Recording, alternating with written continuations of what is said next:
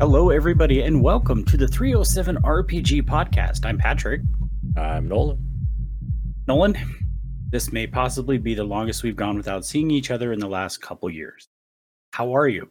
Not too bad. It was an interesting, a whole long week. yeah, uh, it felt really strange. Like I, I, kept wanting to get up and leave my office and come talk to you, and I'm, oh yeah, can't do that anymore. That's not an option. How was the first week? Uh, it was rough. Um, there's a lot going on with the purchase of the facility and not knowing exactly where I guess where I'm going to fit into the whole thing. There was a whole lot of um, well, here's your office, pat on the back, good luck.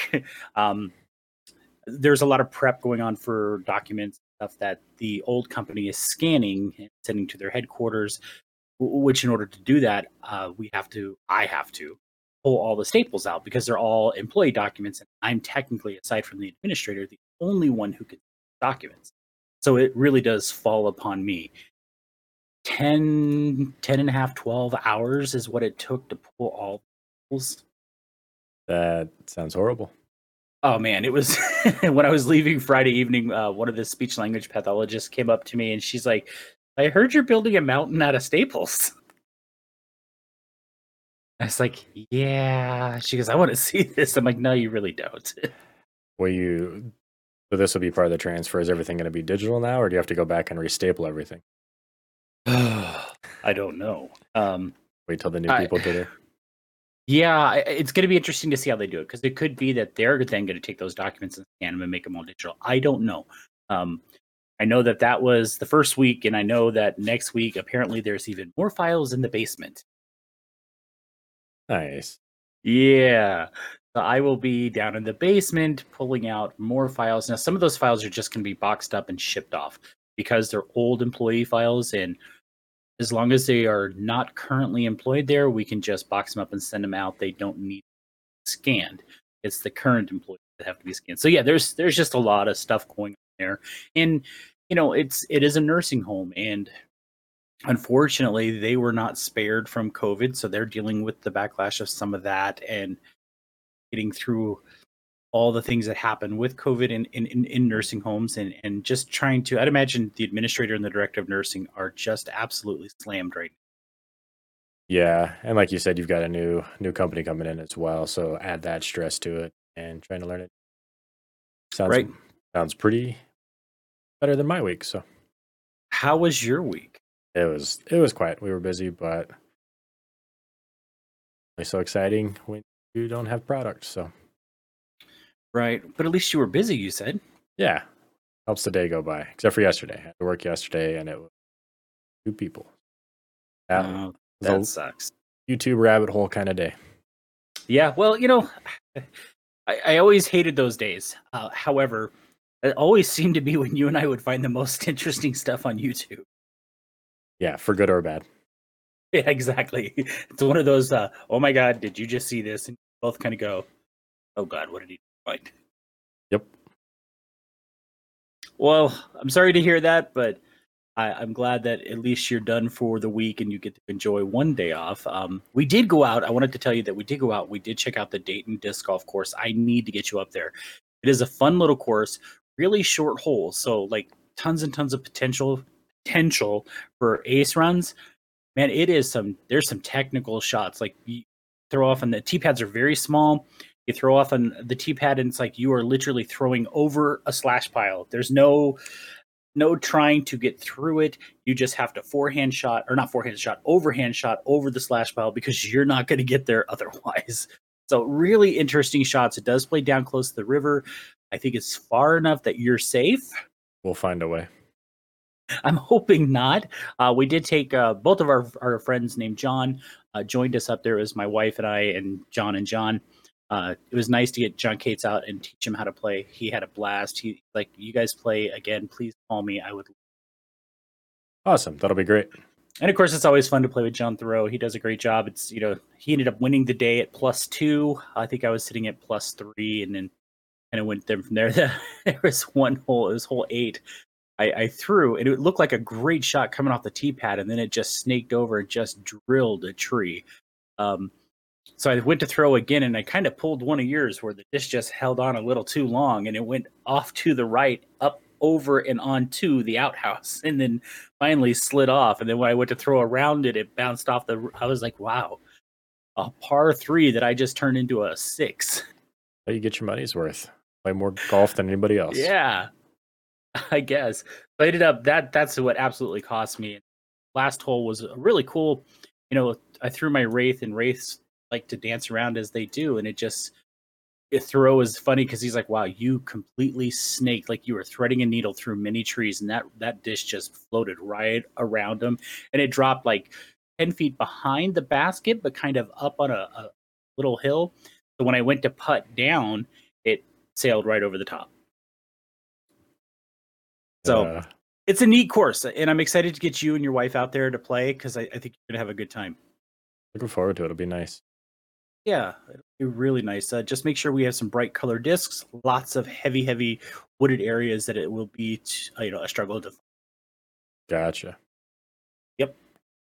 Anyway, we do have a topic of the week as we ramble on here. Our topic of the week is going to be on the Gardenland Supplements Visuals Gardenland Supplement Vigil Watch, which Onyx Path just released the combined edition of. We'll get to that in just a little bit. Uh, we do have some news that we want to talk about. We're going to kick off as we always do with D&D. But before we do that, actually, I have a question for you, Nolan. Um, we got a comment on one of our YouTube videos this week. It was uh, the, Scar- uh, the Altered Carbon uh, character creation where somebody made it a point to, and, and I do appreciate it, to say when that's that discussion began. And you know we've just kind of done this show the way we've done it the last couple years now because uh, it works for us. But i'm wondering do you think nolan that we should change how we do things? Do we should we not be a news and topic show? Should we just have a topic of the week? What are your thoughts on that? Uh, i don't know. I mean honestly yeah, i'm if, just kind of dumping this on you so. I suppose if you were going to do it for youtube and, and hit the algorithm probably just divide it in half make it two 30 minute videos, and then you could have 7 RPG events, news we could find of the week, week, whatever, March 7th, and then take a little break, hit the pause. 7 RPG presents topic of the week, visual watch, get two videos out of one sitting. You know, that is that is a good possibility. And just leave the show as it is on Twitch, um, where you get to catch the news as well as the topic of the week and then we could break it up in YouTube. I'm, you know, I, I, maybe I'll start doing that. That that could be a good way to do that. Extra content without just dropping it in the middle, I guess. That's right. And then you can go find what you want to watch. You don't care about yeah. the news, or you don't care about whatever we're talking about for the topic of the week. All right, so let's jump into the news because that is how we start things. So we're going to kick it off with D and D news. Um, there's a little bit of stuff to talk about with D the the big thing is is um of course Candlekeep is right around the corner. Uh, Nolan, do you plan on picking this one up on uh, D and D Beyond? I I will because completionist. Yeah, um, I I'm curious to see through it. Uh, the only downside with it is is one of those ones where I like to pick up, um, but I probably won't for like a year, so that way sure. I don't know what's coming. That way, when we hopefully we get to play a few of them, whether it's a one shot or something like that, I'm excited to see uh, 16th level adventure as far as that goes from what they're anticipating. And I didn't get the feeling that this was like a remodel of old campaigns. So, you know, kind of take that out there of a conversion or that. So, yeah, I'm excited for it just from a standpoint what they're coming up with as far as mysteries. Hopefully, hopefully it's. I agree. Uh, I I think it's going to be a neat book. I'm not sure exactly when I'm going to pick it up. I think I will eventually, or maybe as we do content share on D&D Beyond, it might be one of those where you pick it up, you share it to me, and I run a story. Um, or you say, "Hey, I'm going to run it this and, and run the one shot," or, or something like that. So, um, I think it's going to be a neat book. Uh, I am excited for it. I'm not as excited as I am for the Ravenloft book, which will be out in May, but I still think it's going to be right. And I, I, think we're getting to the point now where I, I've been saying it, and to do it is I would like to take all of the Forgotten Realms stuff and turn it into like an open world tabletop thing. Plot people down. Yeah. Hey, you happen to be.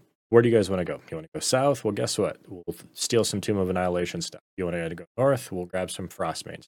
Around Waterdeep, this is what's going on. And then depending on the time and stuff like that, then people could just kind of go. And we're not necessarily playing a campaign. We're just playing Forgotten Realms, but using sure. all the source material of happens to start when you get there, or you're on, you know, halfway through, and guess what? There just a giant explosion in the market area of Waterdeep. You guys mind looking into it? Or right. or you're a suspect because you're fresh in town or whatever, and you're trying to clear your name. So just kind of grab a little bit, throw it in there, and see what happens. Yeah, it could be really cool. And you can even, as we've talked about before, use some of the Adventure League stuff as well to help supplement and fill in the gaps or transition to areas. Speaking of Adventure League, because we did have some Adventure League news, and I wanted to talk about this. You know, historically, when you created your character for Adventure League, it was a four rule book plus one. Now it looks like those options are going to be based on where you're playing. Nolan, did you take a look at this at all? I did depending on what it is. So it seems like right now the seasonal campaign is staying the same. So this will change after. Uh, the big thing that they're getting away from, as it sits, the the a lot of the player options, racial options, and that kind of stuff are all kind of in one book. Um, so you're plus one if you wanted to be uh, a certain kind of tiefling. You had to play, say, you want to play Feral Tiefling. It's Forgotten Realms book. That's your plus one. Now you're cutting out everything cool like a Hexblade can't play that anymore because it's out there. Some people were having to sacrifice racial background, Eladrin style stuff that was in like Mordenkainen's Tome of Foes, which that's really the only thing in there for you is if you want to play a, a summer, you know, Eladrin. Well, guess what? You don't get access to Bladesinger now. You don't get access to. So I think it's a good thing. So being able to choose anything from the character building options as considered core I think is great. And and the big reason they saw that was because a lot of people just threw that rule out because it wasn't fun. Hey, my plus one book is Mordenkainen's Tome of Foes. You're like, this is a 80 page book of monsters and demons and that kind of stuff, and 15 pages of elves. Why are you doing that? You know, you're cutting yourself off Hexblade, or you're cutting yourself off of, uh, you know, a Paladin subclass or Ranger. You know, what are you doing? Because we've seen Tasha's or Xanathar's was fantastic for players. I, I think it's a great choice. Uh, I, I, also like the idea that you can. Uh, part of that is if you're playing in Forgotten Realms, you can use Sword Coast Adventurer's Guide because it's part of the realm that doesn't need plus one. That's just factual history as they've written it. So why would you hate that as? I, I think it's good. It opens up character options depending on how it goes forward with it don't see it being a big deal, but there was some mention of master and historic campaigns. I don't know if they're going to start running some stuff like, uh, you know, this is League legal standard edition, and then maybe there's a you know a modern you know legacy where you can just grab all books and it's a mega campaign and you know everything's on the table. Bring it, you know, it's a free for all versus this is specific. We're in Avernus. You can only have Avernus really limited. Oh no, I'll be curious to see where they go, but I think it's a great choice. Yeah, very interesting Magic Gathering spin on that. Yeah, I can see that. Um, in movie news, we did see that actor Hugh Grant has signed on to portray the villain of the film. That's all we know about this. Uh, Hugh Grant is an extremely well-known actor, uh, so it's going to be interesting. I should say well-known and very talented actors. Uh, I've never really thought of him as a villain, so I was kind of surprised to see that. But you know, stretching his acting uh, skills, I guess, if you will, and, and portraying a villain that could be really interesting. Uh, uh so I'm, I, I, think that'll be good. I'm excited to hear this. I, I'll be curious to see how it goes too, just because I don't. It, it gives me hope that maybe the villain isn't just you know super obvious. You know, I, I like that kind of idea where it's like if you can reason with the bad guy, it makes him a better bad guy. Um, versus, you know, who knows? And maybe he'll just be, you know, a Voldemort type character. You know, here's a Acererak the Lich, and he's in makeup or whatever, and it's like, well, that's that's the dude. You know, the the cast looks really yeah. good so far. Uh, I I don't I don't see any of them really. There's not a person on there that I'm I'm really skeptical of as far as acting Or who was the the other person they that you were telling me was in uh was it uh Bridgerton? Oh yeah, I can't remember his name. Um Regé-Jean I, Page? Yes, yes, yes, yes. Um well so I saw uh see, I, I got to pull up Michelle Rodriguez from Fast and the Furious. Uh she's Chris Pine. Pine, Hugh Grant. Thought there was another, but it was kind of a caught me off guard thing. But anyway, there was another woman, and I can't remember who who it was. Sophia um, Lillis, oh, and Justice Smith. It. Right, right. Yep. So we, we I mean we've got some good names coming into this. My only fear is, is I don't want it to be a situation where it's like, um, well, here's these, you know, well-known actors, we're just shoving names into this film. You know, because we've seen those where it's like a lot of well-known actors in a film and the film is just okay. Right. And I, and I think that's the uh I, I think that's the fear of who I think who's involved with writing it, stuff like that think right? I think they care about it, so it's not just a money grab. I don't feel like it's a money grab right. at this point. So sometimes you look at it and you're just like, just took the name and ran with it. I think of, I don't know. There's always those kind of movies where you're like, well, that's sure. the title, but that's not it in spirit. So I don't know. I hope it's good. I hope it's yeah. I know. Fingers are crossed that they they treat it well and that it's done well. Um, there's a few of those that we have out there like right now, and I know the one I was thinking about this morning was the Lord of the Rings Magic the Gathering set. This is a like I, I have I, have decided I'm going to get back into Magic, but I'm being very cautious about getting back into Magic. I'm not like just rushing out and buying a bunch of stuff. I did go and pick up a fat pack and a, and a couple of packs from Mike the other last weekend, and it was fun to open packs. But by the same token, I'm like, yeah, I don't want to spend any more money buying packs. If I'm going to do this, I'm going to buy the cards I want now. There is no in-store play right now, so who knows what I'm going to do? Probably just wait. Maybe play some arena, see what's out there. Right. See what deck you like, and then just Right. Uh, so the other thing, or what that brought me to, is I was thinking about it this morning. Is is like, is Lord of the Rings going to be a? Because I mean, obviously, Lord of the Rings encompasses the three books. It's not just the first movie, because the or the first book, because the first book is the Fellowship. So I'm assuming by saying we're going to do a Lord of the Rings set, it's going to be a Lord of the Rings block and we're going to get the fellowship the two towers and the the king sets.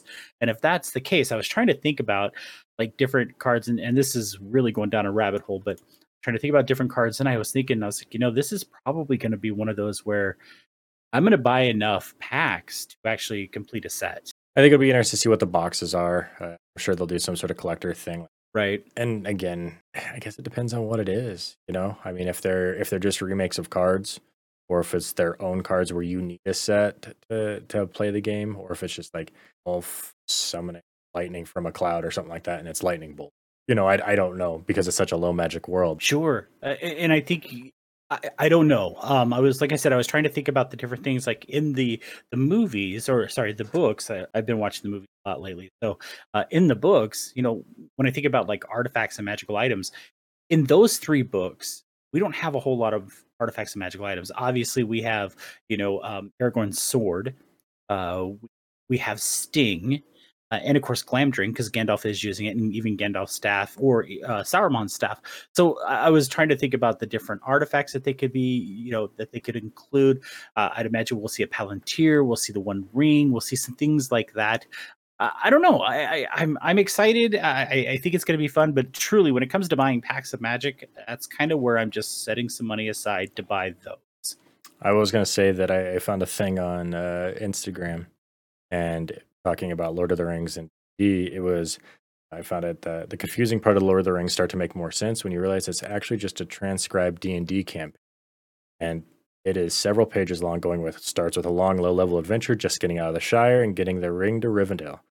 DM originally prepped a low level Hobbit campaign for their roommates who had never played before just to try and get them in for a one shot. DM lets their friend Steve play an OP wizard character from a previous campaign because Steve is real busy IRL and only found out he could play at the last minute, but everybody's into it because Steve's really cool. Steve is clearly a touring musician IRL because Gandalf is constantly dipping out of sessions for extremely weak in-game reasons. Steve also keeps writing original songs for the campaign world, which is why there's a goddamn new elf song on every other page. Word gets out that a fun campaign is going on. DM agrees to let Rachel play a badass ranger. She's so amped, she immediately writes 40 pages of backstory. DM reads it and thinks, this is honestly more compelling than what I planned. Is this the campaign now? Meanwhile, three of their close friends find out Rachel is joining and pressure the DM to let them play as well. DM caves immediately. DM responds to the overwhelming large nine person party by completely shifting the tone of the campaign and giving a wild over the top plot hook. The only way to save the world is to take the specific rain to a specific volcano. Got it? Everyone's very psyched. Boromir player Kevin tries to stir up trouble because that's what character would do. Fucking Kevin. And so it just goes into this thing of like everything there. Kevin decides he wants to be evil.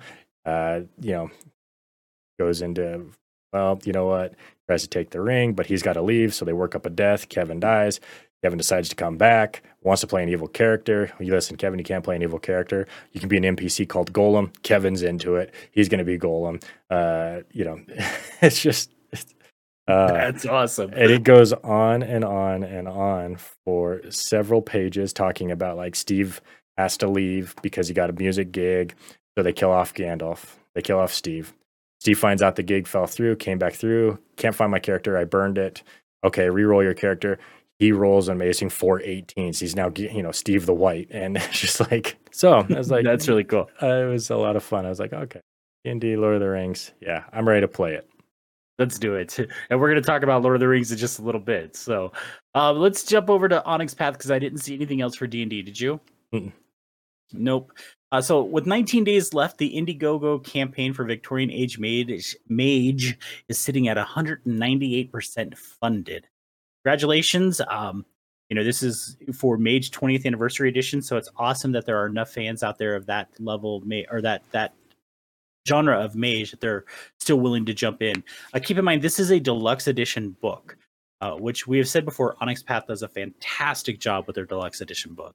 So, but they are pricey. And the other thing to remember is when you buy these deluxe edition books in the Kickstarter, I've seen these deluxe edition books, you know, go uh, to like Indie Press Revolution where they're two hundred dollars to get the book. You're going to get it at seventy five dollars. So this is like the best way to jump in and get this book at a at a quote reasonable price, reasonable being compared to two hundred dollars. I do have a link in the show notes if you want to check that one out. It does have I think nineteen days left. Yeah. Looking through the Monday meeting notes, Rich Thomas did answer some questions regarding the Indiegogo campaign, and one of the things that I thought was important that we should tell our listeners uh, right away is when you make a pledge to that campaign, it's not like Kickstarter. Indiegogo actually collects the money right away whereas Kickstarter doesn't collect the money until that project has fully funded.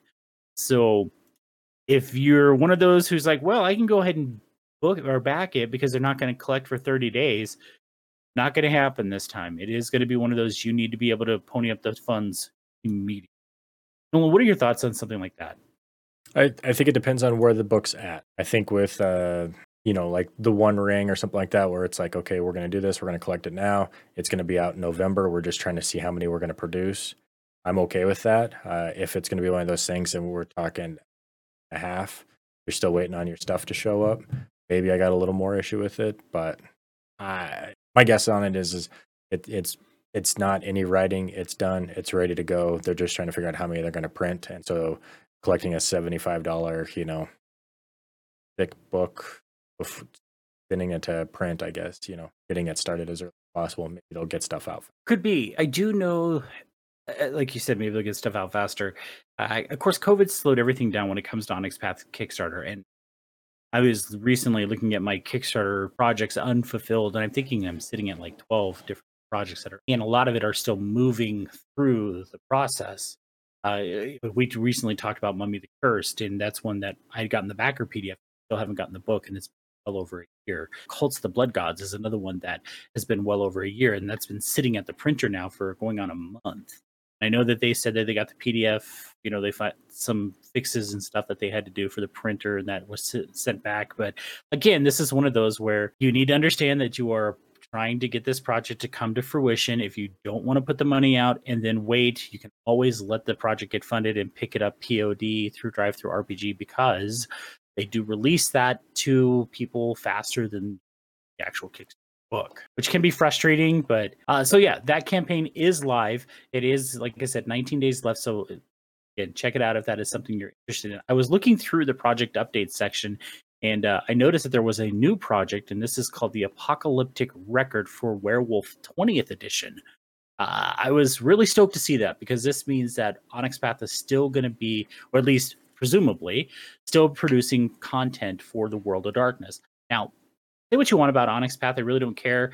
They put out some fantastic quality and uh, content for the World of Darkness. They everything I've seen from them has been very well done. They handle it with care, and why wouldn't they? Rich Thomas was part of White Wolf. Uh, so he knows the world of darkness so well. It's been a part of his life for years and, and so I'm excited that Onyx Path gets to stay at least for now within the world of darkness. Um, according to the summary, and I took this directly off the Onyx Path website, it says the apocalyptic record is a one is one source book containing five overarching stories divided into chapters within each. These five stories tell different tales of the apocalypse, each defined by a different phase of the moon slash werewolf auspice. Each contains a series of records, transcripts, journals, and relics written or recorded or voiced by werewolves, changing breeds, and even worm servants for Werewolf the Apocalypse. Apparently, this project was delayed in 2020, uh, but Paradox has given Onyx Path the green light to go forward. Rich does say in the Monday meeting notes that there may be more projects that were delayed that are forthcoming. So, again, it just seems like Onyx Path is going to be staying in the world of darkness. Uh, what are your thoughts on that? When it talked about that, I thought first thing was kind of like a, a Beckett's. I'm I'm hoping it's in that form. You know, if it's five overarching stories told through five different perspectives of the apocalypse, and we see how we get there. I'm I. It's another one of those ones where it's like they do a really good job of giving me the lore through story versus like I'm going through an encyclopedia. And that's the way it's going to be. I think it's going to be a great because I'm excited to see that side of it. And, and and I know Werewolf isn't a game that we've really messed with. We did that one shot a couple years back where I think you played a werewolf and a couple other people did as well. And I know that there was some at least moderate interest in it, and it's but it's just not one that we've really dove into. And of course, Werewolf 20, I think I have the PDF for, but I've never really. I mean, we did. I guess we did do some podcasts on it, so we did talk about some of the breeds and but yeah, I think it's I think it's interesting. Uh, I think it's going to be one that I'll definitely be checking out. Not sure that I'll because I'd imagine that's going to come to Kickstarter. Not sure that I'll back it just because I'm being very particular about the stuff. And that's all I saw for Onyx Path. Speaking of Kickstarters, though, I we would be remiss not to talk about Free League Press their One Ring Kickstarter that has come to a very monumentally successful end. The campaign ended with an astounding $2,001,783, which just holy crap. I was I was completely blown away. Free League does intend to have the PDF out to backers this summer, which is ex- extremely exciting. And I'd imagine that's going to be one of those. As soon as we get it, you and I are both going to be tearing through it, and we'll do a couple of shows about it because I know we're both looking forward to this one. And then the physical product looks like they, you know, according to the Kickstarter, eh, that they ex- they're hoping to have fulfillment by fall of this year.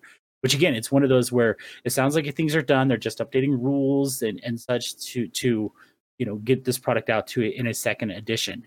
Uh, one of the things that I thought was amazing about this whole process, and you had sent me a couple of messages regarding it, was you know they did Kickstarters up to I think about a million dollars, or I'm sorry, not Kickstarters, but stretch goals up to about a million dollars, and those were obviously very quickly reached. And so, as we were nearing the end of the campaign, they announced a couple of other stretch goals. And it was funny because I was sitting at my computer when the email came through, and I was like, "Oh, what's this?" And I looked on it, and I had already backed the, the, the campaign, so I was excited. And I'm like, "What is this?" Oh, cool, a new stretch goal. And it was like I think it was like a cloth map of of Middle Earth that was an add-on feature that you could get. I was like, "Oh, that's cool." And I think like uh I don't know, it was probably like 10 minutes later. It was like, all right, well, that one was met. I was like, holy shit. So then they talked about the one that I thought was kind of interesting, and I wanted to get your thoughts on this, Nolan. Is um they're doing a and it was again this is another one that was very quickly met, and it was the final final stretch goal, which was a solo adventure. Uh, they're bringing in somebody who has won awards for writing solo adventures, and they're calling it the Strider Adventure, which I thought was awesome. Uh, what are your thoughts on solo adventures? Nolan? You take what you can get. I mean, how often have you gone without having a group to play or uh, pause between stuff. So I think it. I don't know. I think it's really cool, and I think it's also an opportunity to get more people in. Uh, sometimes it's a huge commitment to get three to five people to play a game, or you've got you know, kid who wants to check it out, you know, or something like that, and you can set them up for a game as well. So it's an opportunity. And I also think that there are a lot of times where we've talked about session zeros and then session point fives where you play through the story. Um, if you have those gaps in years or whatever, and you want to run a, a solo campaign or you know, a one off and help guide somebody, one of your players doing something to help the character, I think more opportunities to get, you know, in the skin of that character is a great opportunity. Yeah, I, I think I agree with you. Um, I'm a little unsure how it's going to work, so I'm kind of excited to see it. So I guess we'll see. I, I was very curious though about Free League's products, and I do remember there was a, several months ago now, you and I were talking about a game that had come out called Vaesen. uh, that I was kind of interested in at the time, but I just didn't jump in because it's like, well, I'm going to buy a book that I'm never going to use. Well, I realized I was looking at some of other uh, Free League's other stuff, and they are the the the company that produced that game. I was like, okay, I'm really curious to see what this book is like. So I went ahead and purchased it, and I got it right here. And wow, uh, you know, we talk about the quality of Onyx Paths books. This is amazing. In fact, I, I grabbed it last night, and I had my son Aiden sit down with it, and I didn't say anything about it. I was like, hey, grab that book. I want you to sit down and just take a look at it. And he grabbed it, and the first thing he goes is, wow, that cover feels really cool. It's got a nice matted cover. Um, this feels more like a, a deluxe edition uh, we were so he started flipping through it. He's like, Dad, this artwork is incredible. And the pages is like a heavier cards, not well, not cardstock, just a heavier stock paper. So you feel like you know. I've seen some books where it's like this high matte, glossy, or not. I'm sorry, not matte, high glossy page that it just kind of feels like almost like magazine type page, but not quite as thin. Mm-hmm. Well, this is like that heavier, heavier duty paper. Um, the the artwork is incredible. the The layout was very well done. Um, I haven't read through it, so I don't know if it's like riddled with mistakes. I'm really, I'm sincerely doubting it just because of the quality that was paid to this book. Um, this is really cool, and and it gives me high hope. You know, again, I did not do the deluxe edition of the the One Ring, but it does give me hope that even the basic edition is just going to be amazing. Um, so I, am excited. I think it's going to be cool. I, I, do have to ask because I, I, asked you earlier this week and you never answered me. Did you end up backing it? I didn't. Uh, just from that standpoint of I had a hard time. Like if I was going to do it, I was just going to do the, the deluxe edition. You know what? Something I may never use or not want to use or whatever. So I mean, I think the moment that it uh, says, "Hey, we're playing it," I'll you know grab two books for the table type situation. You know, I mean, that's going to be one of those things because the more people we can get to actually play this game. And again, it, it looks really cool. The art looks really cool. And just along the lines of, I've got a ton of Lord of the Rings books that I never open that are just for show every now and then would look good uh, just hanging out. With I, am excited about the book. I, I, really am. I am excited because I mean I was able to buy in at high enough level that I'm going to get the the physical copy of the starter um, the starter set. I'm going to get the physical copy of the book and of course everything in PDF format as well, as well as some of the extra stretch goals, the dice and stuff like that. So I, I am excited about the the whole project. Uh, and now having put hands on Vaesen and feeling the quality of the book that they put out and the care that they take with their books, I'm really excited to see what and again, you know, I know like you, I have stuff up here in my office that's all Lord of the Rings stuff that that is stuff that I probably will never mess with. Like I, I bought the digital version of the extended series so I can leave my other ones alone and stop playing them, Just ridiculous because I've spent a lot of money on this stuff. but um, so yeah, I, I this is one that I, you know, because I know your love for it and my love for it, it's gonna be one of those where I'm like, okay, we're playing this.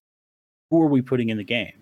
Well, we're going to invite to play. And like you said, with the the solo edition, with the shredder edition, and depending on how the game is, you know, it might be one of those things. What do you want to play? I mean, I already know that I'm going to play a Dunedain. I mean, that's just you know that's where my heart is.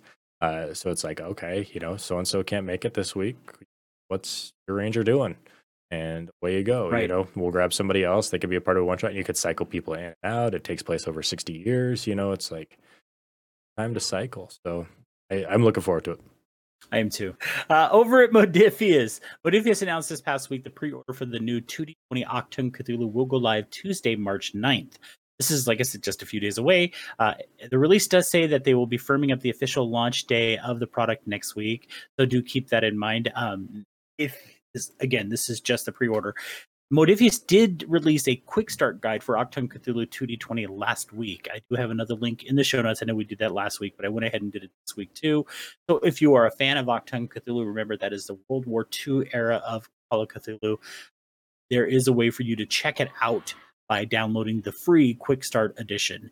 Uh, so it might be one of those that if you're just curious, you can download it, play it with a couple of friends, see if you like it, and then if so, you can go ahead and jump on the you know, I was looking through uh, DriveThruRPG, had a note on there, saw that there was an adventure for uh, Dishonored, and it was uh, Dishonored PDF adventure number one, The Assassins Four. Uh, find yourself entangled in the plot of murder and politics with The Assassins Four. This 15-page adventure by Allison Saib, Saib has your group aiding uh, the Bottle Street gang and involving themselves in an assassination plot. And when I was looking at it, I was like, okay, 15 pages. It was five bucks. Uh, and I saw Modiphius next to it. And I was like, oh, okay. So I decided to click on their stuff. just to see. And I and I know that we talked about them working with uh, Skyrim. Um, I had not realized that they were all ZeniMax. You know, I guess that makes sense because Dishonored. Um, and we were talking about uh, Fallout is under that label. They have some games there, you know. So I think we've talked about it a few times where it's like playing a video game and then moving to the world that you can understand the world, um, Lord of the Rings style. You know, we understand the world. I'm excited for. I don't know. I got really excited for the idea of maybe checking out the Elder Scrolls stuff as it comes out. Looks like they got a few uh, quests out there. Uh, some of them are free. Some of the stuff they drive through DriveThruRPG is like five bucks. I was really impressed with their pricing uh, as far as that stuff goes. We've talked a lot about nineteen dollars for a campaign book. Um, their mutant stuff looks like it's fifteen to twenty five dollars. Their Star Trek Star Trek stuff about fifteen bucks. Uh, looks like the Fallout stuff is 13 14 dollars. I mean, they it's right in that price point where I'm okay checking it out. And I guess I never really realized that. I guess with affordability, I'm I don't know. I'm guessing normal books are normal books because of cost, but you know, I'm with D and D stuff. It's still thirty dollars for. The pricing was cool. Uh, you know, I don't know. I know Skyrim's highly popular. I'm surprised that hasn't gotten more traction. But again, maybe. Got Conan, they got Kult, not necessarily flying under the radar, but some good stories that they're putting. You know, we've we've talked quite a bit about Modiphius and some of the stuff that they've done, and I know I've been very critical of Modiphius or the master, and and it could just be that the team that they put in charge of that, and and maybe they were handicapped by Paradox. I don't know. I don't know the story behind it. I know that it wasn't very well done. That being said, I've I have other Modiphius books that I was absolutely thrilled with. Like I I have the Star Trek core rule book, and it's a great book. I loved looking through it, especially as a Star Trek fan. I, I it it hits all my feels, and and it it's fun to look through the book. It's one of those that I think I even have the a couple other source books as well as the quick start for Star Trek Adventures. It's one of those that I'm like I really want to play this game because it looks like it's been very well done. I have the PDF of Conan. Um, and it's one of those we've talked a little bit about Conan on the show, and it's like, wow, this is a really cool book. They've got some really neat products, and and like you said, I think it kind of flies under the radar, but a lot of stuff flies under the radar when you have the big, huge, omnipresent Dungeons and Dragons that sits there. Uh, whether you know whether you're a fan of D and D or not, it is the most well known. I'm not going to say it's the most popular, but it is the most well known role playing game. And it is the most massively produced. It, I mean, Wizards of the Coast is a big company. They're, I mean, they're backed by Hasbro, right? So they're they're big, and they're going to put out stuff. You know, they can say they're like Apple. They can say, "You want our product? You're going to pay for it." And like you talk about D and D Beyond, they created their own platform where they can go and sell their PDFs. And I'd imagine, you know, maybe eventually they're going to start pulling some of the stuff like from the DM's Guild like the, all the Adventure League stuff. So you have to go to D and D Beyond to buy it, you know, because it's their property. They they want to collect all the funds for it. So I like the fact that there's other companies like I bought the core rulebook for Star Trek. It was a fifty dollar book. I've bought supplemental stuff, and it's like five dollars, twenty nine dollars for the actual book, and I always get a PDF with it. You know, and I don't have to pay extra to get that PDF. It comes with when I buy the hardcover book. Uh, it's not as now I do want to say, like you, you talked about D and D Beyond and, and the PDFs for that, and you spent thirty dollars. Those PDFs are completely different than buying a PDF through Drive Through DriveThruRPG. Those are broken out, and sometimes, like I've I've sat here as we're running Icewind Dale, and I like I'm flipping through the book trying to read it, and there's times where I get confused reading the book. I'll go to the PDF and look at that because it's it's set up differently, and I like the flow on D and D so I do think there's some advantages for to it. I don't like paying thirty dollars for a digital book. I'd rather spend, like you said, the nineteen to twenty dollars or the thirty dollars for a physical book and then get a digital book on top of it. Yeah, it would be nice to have a, a redeeming a redemption thing, but I know that uh, ZeniMax is in the process of Microsoft I know there's talk about Elder Scrolls going through it, and if it's going to be PlayStation anymore since it. So I'm, you know, you get somebody backing like that. Hopefully, you know, well above keep people producing their product in high quality.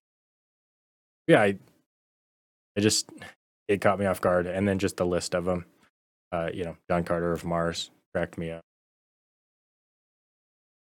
but the books were fantastic. So, right, yeah, it, I don't know. I I like the idea of video games coming out more and more. Uh, just sometimes nothing, nothing, yeah. nothing sadder than finishing. You know, Lord of the Rings and right. So yeah, exactly. and it's kind of cool to say like if you're a big fan of Skyrim and you you know you've chat with your friends about Skyrim all the time because you're all big nerds of Skyrim and it's fun to say, hey, you know what? We have a Skyrim role playing game. We don't have to be bound by the the constructs of within the digital world. Let's go do our own thing where we can instead of saying you can make decision A and B. Well, there's now C, D, E, F, and G. Yep, and I, I think bringing it and again we've we've talked about you know World of Warcraft or whatever. You know, if you were going to do one and we're all starting in Goldshire.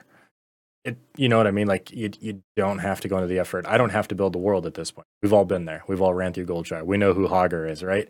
Right. Then you, then you can really focus on, you know, okay, I don't have to develop the world. I can just work on characters, or I can work on. I don't even have to come up with names at this point, right? You can just log into the game and run through Goldshire. Be like, yeah, here's, you know, here's the innkeeper. You know, here's, you know, Prancing Pony. Yeah, that's that's the name of the bar. You know, it's like we've been there, we've seen it. Okay, well, now what's happening? Now we can we don't have to take that extra energy live in it yep yeah it's kind of cool and and i think i think sometimes modiphius flies under our radar just because they they don't put out stuff as as rapidly as what we get from D&D or even from Onyx Path. Onyx Path has a lot of projects that they're working on and they're very vocal about those projects.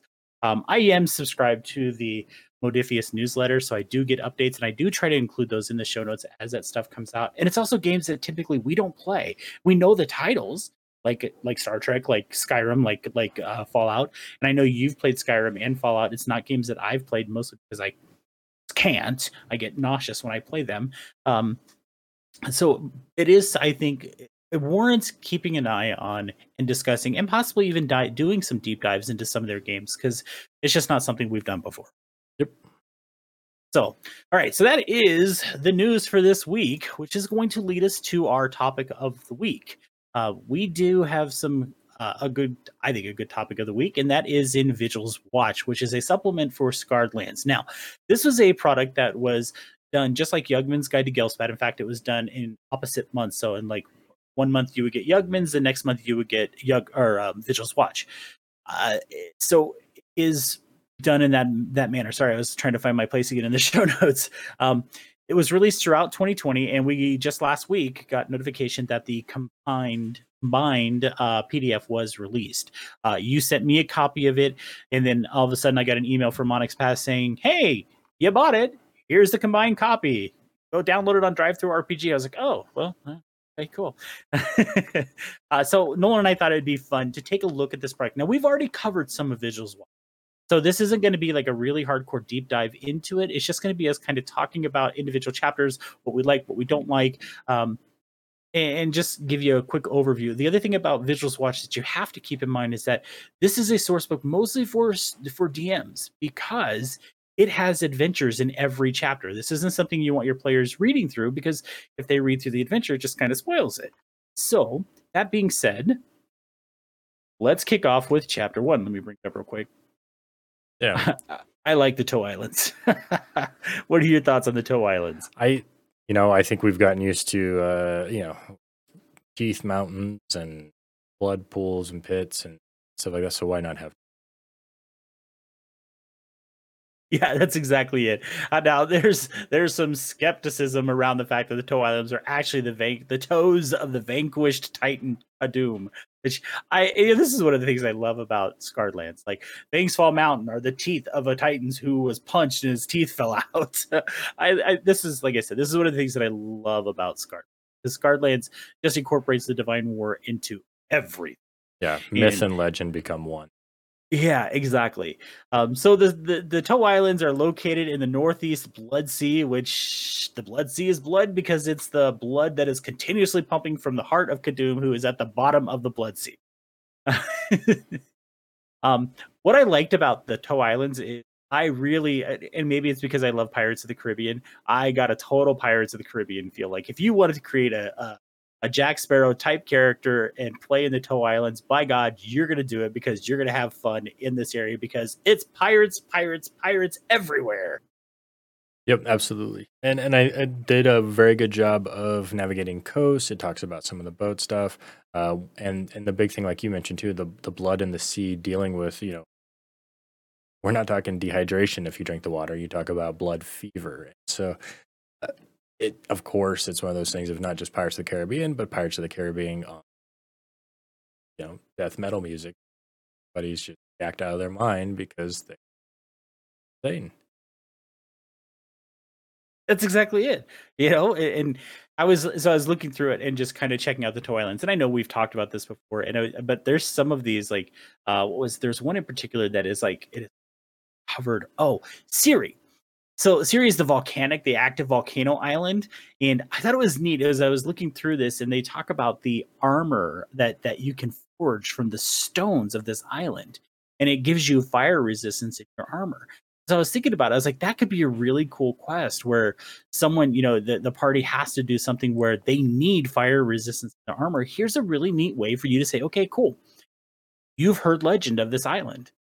And it's in, you know, deep in the Blood Sea. And you've heard legend that if you can get collect enough of the rocks, you can actually infuse your armor with fire resistance and you can set off on a whole quest just to collect rocks and then like they talk about there's a tribe of fire giants that's there and now you know one of the big things that you have to do is you have to fight a fire giant to actually collect enough of the rocks you know uh, you know because he's standing guard on the beach as you come ashore you know things like that. I was i was really excited about that. I thought that was kind of a neat i think they should add more stuff with crafting enhancing gear uh just for those kind of quests. And I think maybe that's just your MMOs of grab you know grab 15 ore, grab some of this, grab the rare stuff, and we craft our armor and ignits from Ragnaros to craft the legendary mace or that kind of stuff. And, and like you said, because of adventuring hooks, you know, you yeah. you kill this thing or whatever, and in your lair you find you know this unworked metal, and you can't ting it, dent it, or anything like that uh, with any weapon or item you have here, you need to go find a master dwarf, craft something. You know, it's the next hook in the adventure. You've got some dragon's blood, or yeah, we always talk about that. Like, well, there's dead dragons. Can I skin them? Can I get some dragon hide armor? I don't know how you get it, but that's you know, seems good to me. You killed it. You earned some shit. Go nuts. That's right. Yes, I, I, thought that was really neat, and that was the first thing I thought of. Was like I could see, you know, especially with how I know how you play, and it, it's like oh, I have an opportunity, and, and I do think it comes from that MMO, you know, MMO background. It's like, hey, Nolan, you have an opportunity to make your your your armor fire resistant. You know that you're going to be questing to to overcome a red dragon, a venerable red dragon. You know you need fire resistance. You know, here's a side quest to get you and your whole party this opportunity to have fire resistance added to their armor. And you you talked about a master dwarf, so maybe the the original quest was you were sent out to find this master dwarf to try to figure out if you could infuse your armor. And then he, through ancient or whatever um, techniques, knows of this special ritual that he can do, but he has to have this rock to do it. And he can infuse your armor and he needs X amount. Yeah. So there's tons and tons of opportunity just off of that one little island that I thought, wow, this could be really cool. Uh, other islands, you know, they talk about like again, pirates, pirates everywhere. I really liked what's her name, um, Empress Cariosa Nefant Nefantera.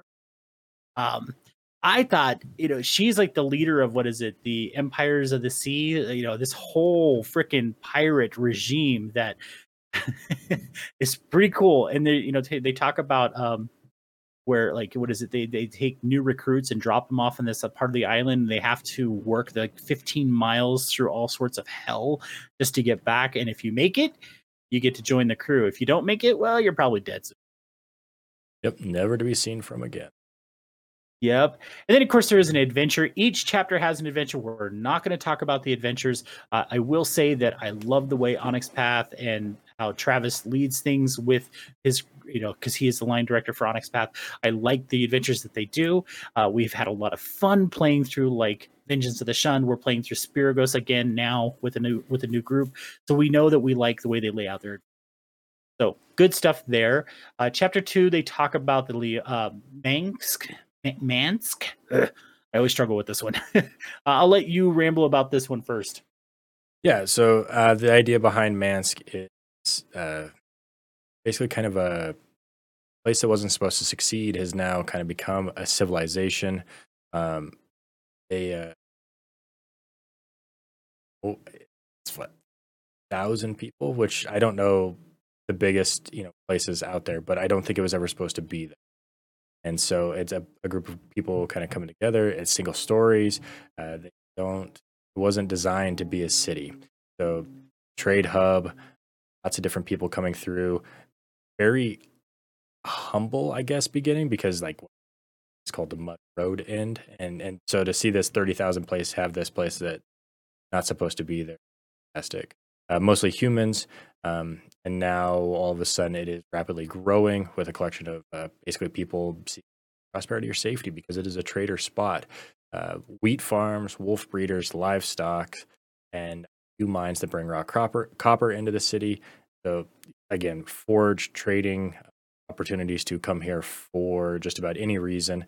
Um, and, and also along the lines of it gives us an opportunity to put a value on pelts, uh, beasts that you find, which I, I thought was really cool. Again, you're a hunter, you're an outdoorsman, you're a survivalist. You know, do something with it, right? Like, don't think there's any person that wouldn't say, well, I'm a trapper by nature or this is my thing. And it never comes up again now all of a sudden you've got a reason or whatever. Uh, just an example, they say uh, elk value per hide is one gold. Then all of a sudden your hunter has a reason to be a hunter and work into your game. Well, listen, I've got you know done a good job, or this is a really rare. You know, we killed a dire wolf. I know I can get four gold for this at the you know Black Stag Cannery in Mansk. We got to go there, right? Excuse to be traveling in the area, and it also gives the area life.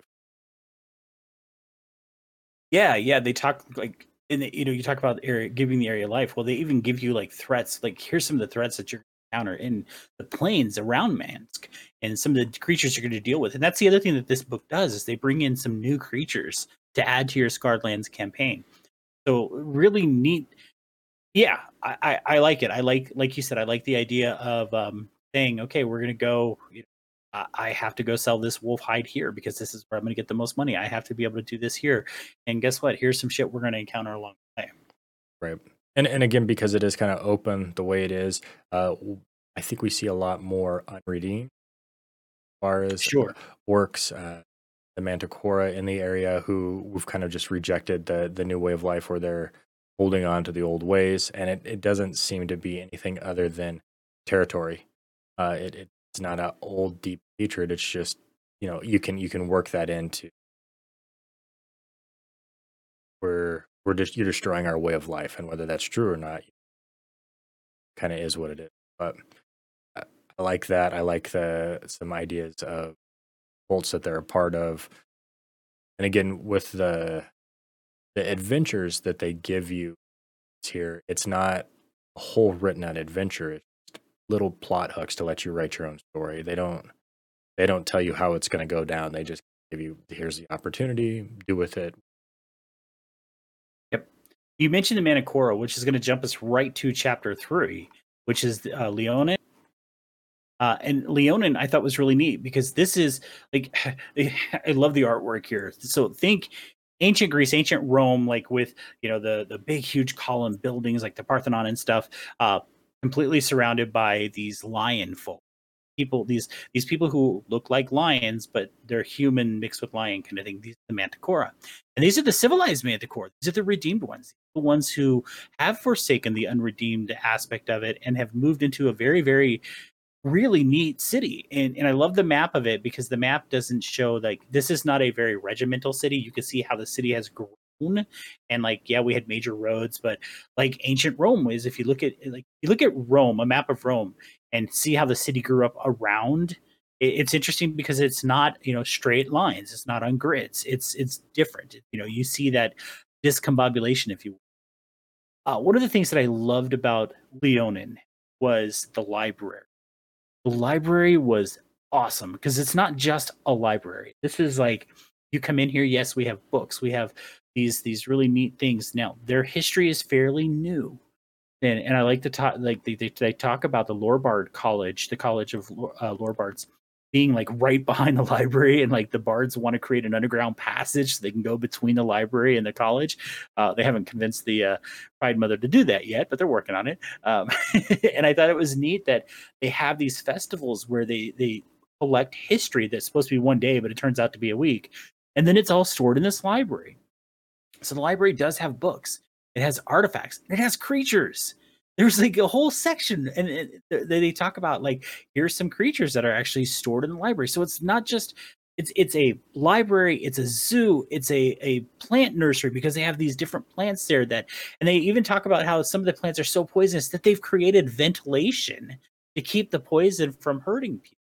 And, and again you talk about those plot hooks and it's like okay so event you, you're you're in the library and, and it could be whatever reason you've come to Leonin to but you have to researching something in the library. Well, ventilation system just went out. You have one d10 turns to figure out how to get it running again. Otherwise, you're going to start being affected by poison. You know, so there's there's need at least are you know plot hooks, little adventure hooks, little side adventure hooks that they throw in here that I thought were really cool. And I think the library in Leonin, which I felt like was like one of the biggest things that they talked about here, was really really cool. And the other thing to keep in mind about Leonin is it is a city that grew up the settlement, right? So you do have all these outdoor stalls of of these people. The, uh, Manticore were very nomadic, so you do have stalls where people come in and come out all the time. Yes, there are some established shops, but for the most part, you have a lot of nomadic shop or shop owners, if you will, who come in, set up for the a couple days, and then leave, and then come back like a month later um, so I thought that was really neat. Um, I I really like Leonin. I thought this is a city that, much like Waterdeep, you could probably spend a whole campaign in.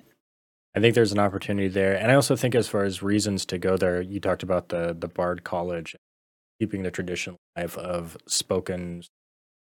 Uh, you know, this is a hook. You've got a bard in the party. You need him to get to an area or whatever the festival happens to be going on. You're not going to get a better opportunity to pick up a story than this moment.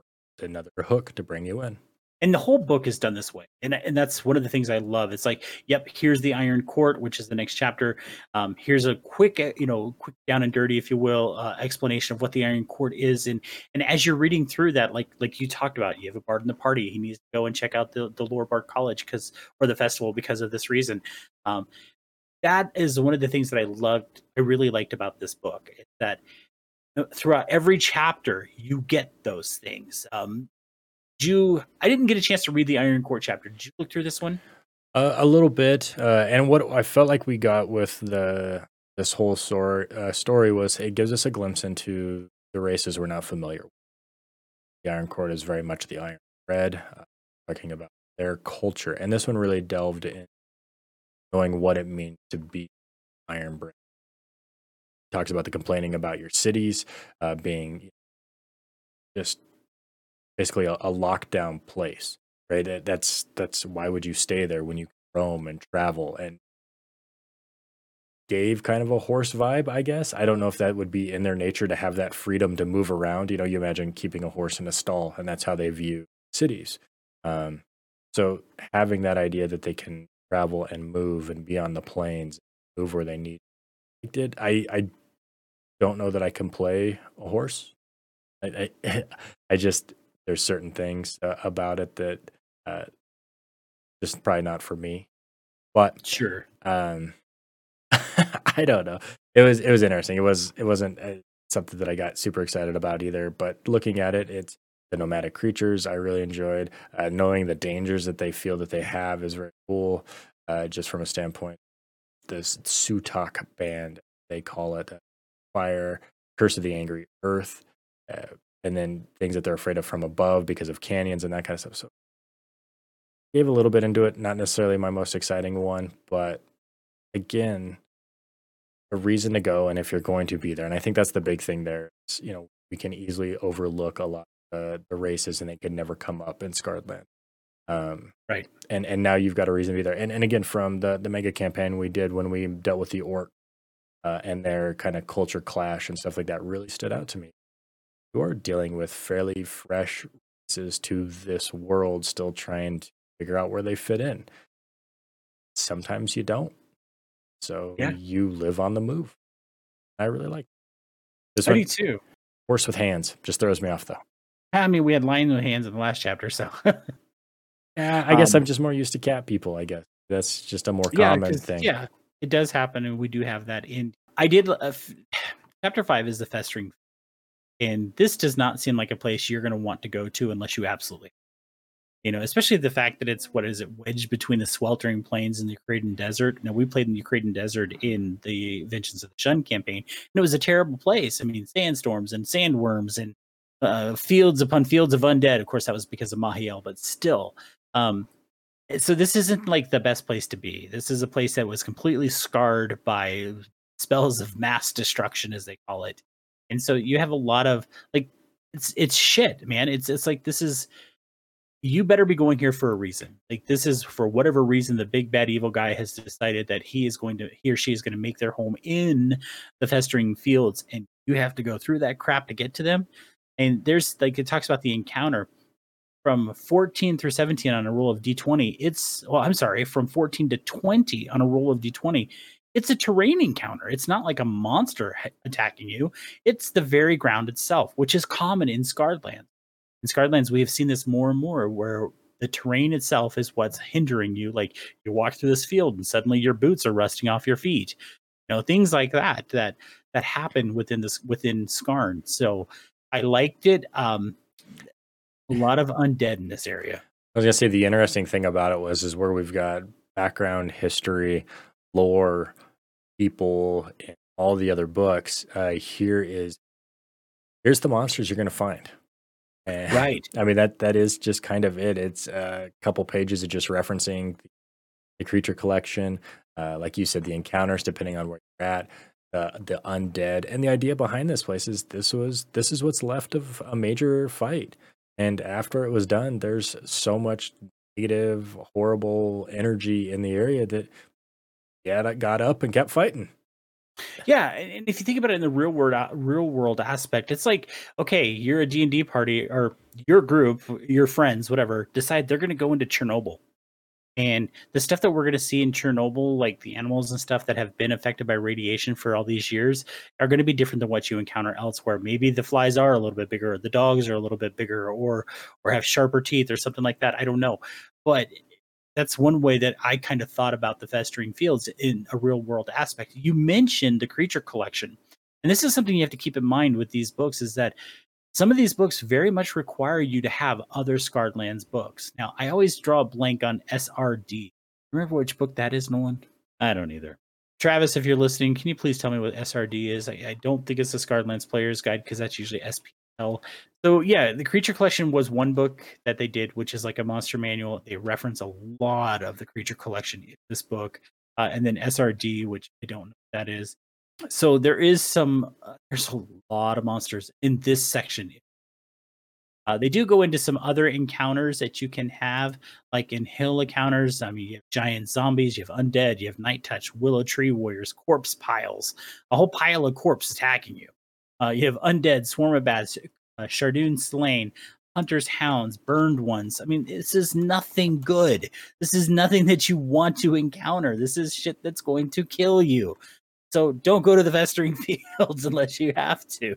Well, and I think one of the things that I took away from there was uh, a specific monster, uh, Yaga Mordi, and seeing this hag rolling through it. I was like, oh, that's cool. And then I, you know, I was like, okay. And then I turned the page, and she has entire page of this, and I'm like, oh, large fish, Titan spawn, evil, legendary stuff.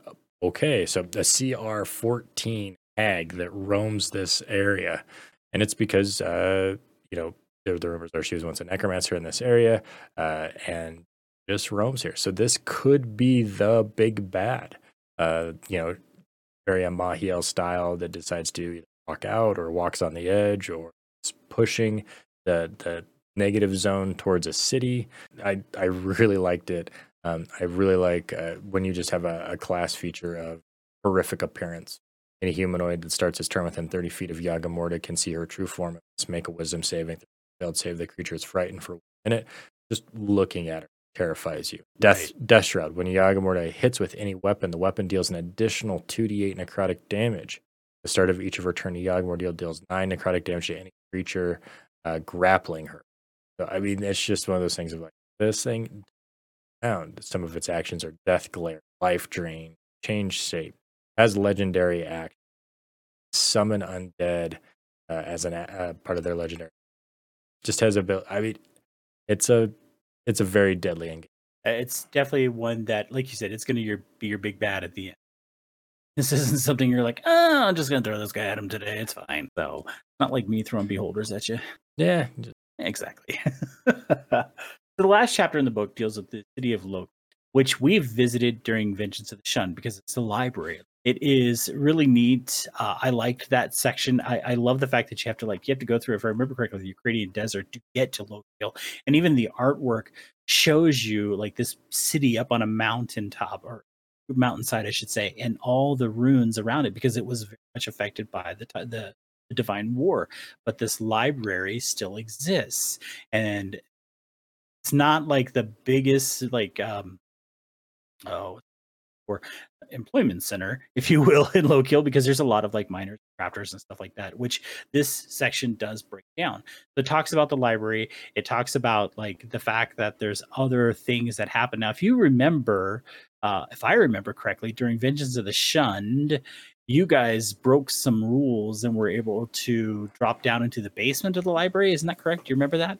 And I, I think a part of it was uh, Lokiel kind of ended up being a haven for collecting things that shouldn't get out and right and so in the in the deeper darker areas of it is kind of where they hide stuff in the and we ended up running into things underneath the the city itself yeah i think mahiel has even set up a gateway that gave her like access to a private sanctum that you guys ended up going into and her Doxy did that got you guys almost i think there was a dragon we fought. It was something like that yeah. I, I remember it being a really neat encounter so, and that's why when I saw this, I was like, "Oh, I know that name." Yeah, uh, it does talk about the mines and stuff that are in Lokiel and some of the crap that you can experience down there. Pretty neat. There's also some magical items, like there's a wondrous item, the Tome of Titans, that was detailed in this chapter. I don't want to go into a whole lot of detail about that, but you know, some new stuff that you can like. Oh, Orrery of the Ancients was a wondrous item that you can find. Um, and then like i said they go into the mines and some of the creatures that you can encounter in the mines. Uh, you know well i thought that a lot of this here too is it was kind of a gateway into well seeing the clockwork as being some of the guardians and that kind of stuff there leads to a different so that's that's the entire book. It was six chapters long. I, i'm curious what are your thoughts overall on this book it, it is along those lines of very much kind of a DM thing, but also if you have a player that wants to play one of the redeemed races, uh, I think these would be kind of your go-to. Uh, you get a little bit of it in the normal book, but this here really, you know, if I'm playing Iron Bread now, you know, or I have a player playing that, I, I give them this here. This is the Iron Court. This is the way that we believe now. This is that, you know, this is what you're from, just so you have a general we get kind of spoiled with that most games go because we have a general idea of what an elf is or what a dwarf is or a gnome or a human. Like we can understand that kind of stuff um different than their sisters and they've been through some stuff and and they are very much at different levels uh you know in in their society you know the, the iron court kind of very much reminded me of nomadic uh, native americans. It's kind of that that idea of the pride and settling in a place. Uh, the orcs remind me very much of uh, Mongolian uh, horse raiders, and and so those are not necessarily things that I would ever associate with work. Um, and then once you see it, it's really hard to be. Wouldn't they? You know, I, I can dig it. I can support it. Same thing with like the Manticore. If you're going to sit there and say, "Oh, Manticore," I like, "Oh, you're a, a, cat person who's uh, bred for war and destruction." Like, yeah, no, I rock a toga and scholar. Really, wait? You know, so it opened up some eyes. I, I liked it a lot. I like having it all as kind of one book, be able to kind of see it. But it, it very much is different sections that you can, different people, depending on what you know. You know, when they originally released it, it was broken down in that exact way. And I did think that was one of my thoughts too, was like, this is an opportunity for you to say, hey, here's something. And knowing probably full well that they're going to at least glance over the adventure or it's under a supervised situation where you're like, hey, read this while you're here. Don't go past page X. You know, that was something that you could well. Um, my opinion of this book is is really high. Uh, again, I think Onyx Path does a great job on the products that they put out. Even if it's never going to be printed, I think they they still take great care in the stuff that they produce. And one of the things that I love about these types of books is these are great supplemental books that I'm not spending a ton of money for, that are still enhancing and enriching our games. And it allows us to, as a DM, have these new things that I can include in the game, as well as new adventures, plot hooks, things like that, that I may have not have thought of before. They've done other books like this, like we talked about Yugman's Guide to Ghelspad. We do have the Blood Sea book that came out uh, uh, last year or year before. Um, so they have some really, really neat books. I love the fact that they're not always hardback. Like in this case, it's a PDF. Um, I love the fact that they're inexpensive. They're not going to break my bank. I'm not spending $50 every time I buy these books. And, you know, for me, these books are the kind of stuff that I'm going to buy because, like I said, they do enrich and enhance our game and give me options as a DM to provide to players who are playing in our game. Yeah. And, and I like the, again, for me, the big takeaway out of the whole thing was putting a value on the stuff that you do every day. So having the having the skinning beats, uh, yeah, can you can I get its pelt? Yeah, it's a medium sized creature. It's going to take you half an hour. Uh, do you know how to do it with a successful survival check? Is a basic wolf and has a value of one gold piece. Put it down. Yep. And and again, any chance to get a character of now all of a sudden maybe that you incidentally spark your character of you know got a character now that is all about killing the white moose. What's the yeah. pelt on that? You know what I mean? Like now, obviously, you right. you guys are a group of hunters who you know now we're just hunting. Oh, there's your campaign. Let's find bigger, badder monsters yep. to hunt. So Vigil Watch Collected Volume is available for 5e D&D on DriveThruRPG through RPG through um, you just have to go into Onyx Path and click on Scarred Lands if you do a search for it. Um, was dying in the other room here. I don't know what was going on. Uh, it's fourteen ninety nine. Fourteen ninety nine for this PDF. Unfortunately, there isn't a POD format. So if you're somebody like me who loves books, you're not going to get a POD here. Or they may. I shouldn't say that you're not, because it does say in the notes here that this is an advanced PDF. They are collecting errata. They know that there's potential for some mistakes in here, and they genuinely want you to contact them and say, "Hey, I found a mistake on page 10, and tell them what it is, because they will fix it. They do this all the time. Um, so, and it does say that this they are uh, this is like I said, it says it is, an advanced PDF. They are collecting errata for the few weeks to prepare for the final PDF and POD options. So it is going to be a POD option eventually, uh, which is great because if you happen to love books, this is an opportunity for you to get that. There's not a whole lot of 5e Scarred Land books out there. Um, I think we have three or four at this point. I know there was the Wicked and the Wise, the Scarred Lands Player's Guide, the Creature Collection, um, the Blood Sea book that I talked about, as well as Yugman's. That might be about it, unless you're collecting the Spiroghost book. So another option for you to add. Um, I'm a big fan of this book. I'm a big fan of the Scarred Lands. It's probably one of my more favorite D and D settings. Um, say that because I know Ravenloft is around the corner. Uh, so I I would recommend it. It's fourteen ninety nine for the PDF. I don't think you're going to lose any. You're not going to have any regrets spending fifteen dollars. What do you think?